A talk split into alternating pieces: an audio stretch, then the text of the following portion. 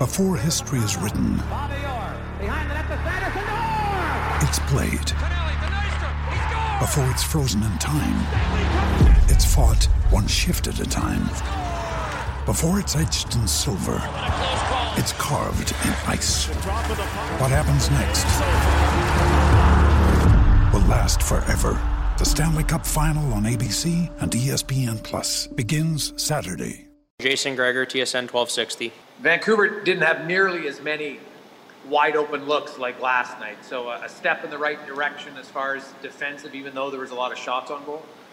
Uh, a lot of shots, yeah, a lot of a lot of attempts on their power play. With I think they had six power plays or something like that. So it's uh, a lot of attempts there. But they they throw a lot of pucks at the net from everywhere. So you're gonna you're gonna get a bunch of shots. But we didn't give them the outnumber breaks that we did last night, and we clogged the the middle a lot better. So it was a, a better uh, thought process through our game and a much better commitment to battle and for loose pucks and take care of the puck so you're not turning it over. So all in all, a much better, uh, much better result for us.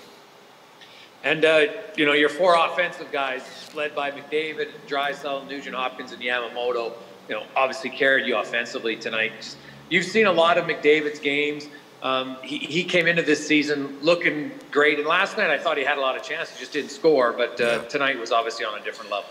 Yeah, you, you get those games where he just kind of takes over and, uh, um, you know, he just, like you say, it was funny last night when I watched the game after after last night. It's, he did. He had more chances than I thought he had last night. So you hope if he gets the same amount of chances tonight, he can capitalize on those, and he usually does. So uh, our power play was dangerous last night. It was dangerous tonight, and we found a way to score. So. Um, you're right. Our offensive guys pitched in, but uh, I thought uh, I thought we had some more guys. We had a lot of chances around there. I thought Jesse was good. Um, you know, we had some chances that we could have pushed the game ahead a little more, but I like the way we competed. I like the way we took care of the puck better and didn't give as many uh, grade A chances away. Next question, Mark Spector, Sportsnet.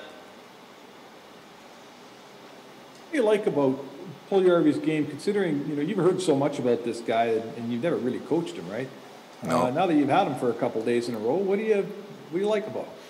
You know, he's a big, strong kid. He uh, he protects the puck well, shoots the puck well, and you got to remember. I mean, this is he was over here for a bit, but he's come back. This is the first two North American games he's played in a long time. So um, he's still finding his finding his way out there, but.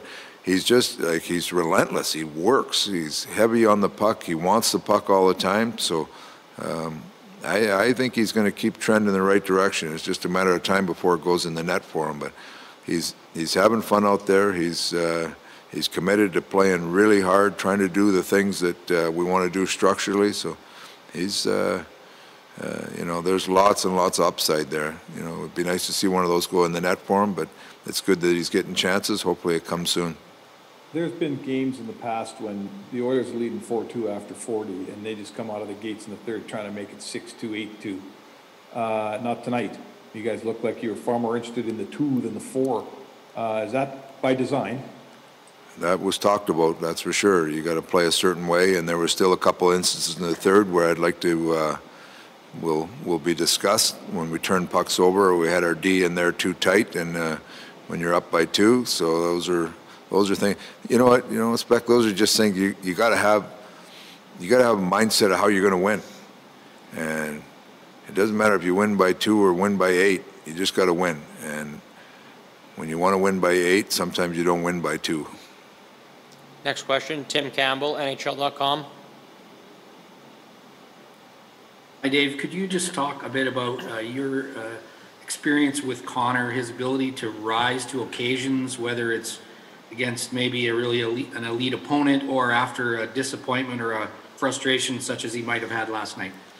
Yeah, I don't know if he was frustrated last night. He was frustrated he didn't score, frustrated with the loss, and probably frustrated with the way our whole team played. But he had chances last night. I thought he was a pretty good player last night. So tonight he just, you know, he, he was at another level again, and he capitalized on those chances. But the ones that uh, the ones that amaze me are the are the ones that he kind of he makes something happen out of nothing, like that that play at the end of the period.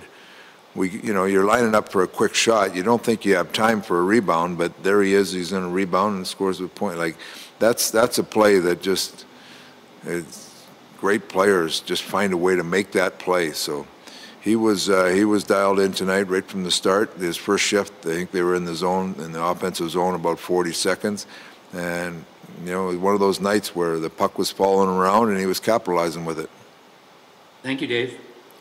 Next question, Ryan Rishaug, TSN. Dave, Leon made a couple of uh, passes tonight on his backhand. Uh, the one to Connor when he came up the ice, and the other one, obviously, right in front of the net there.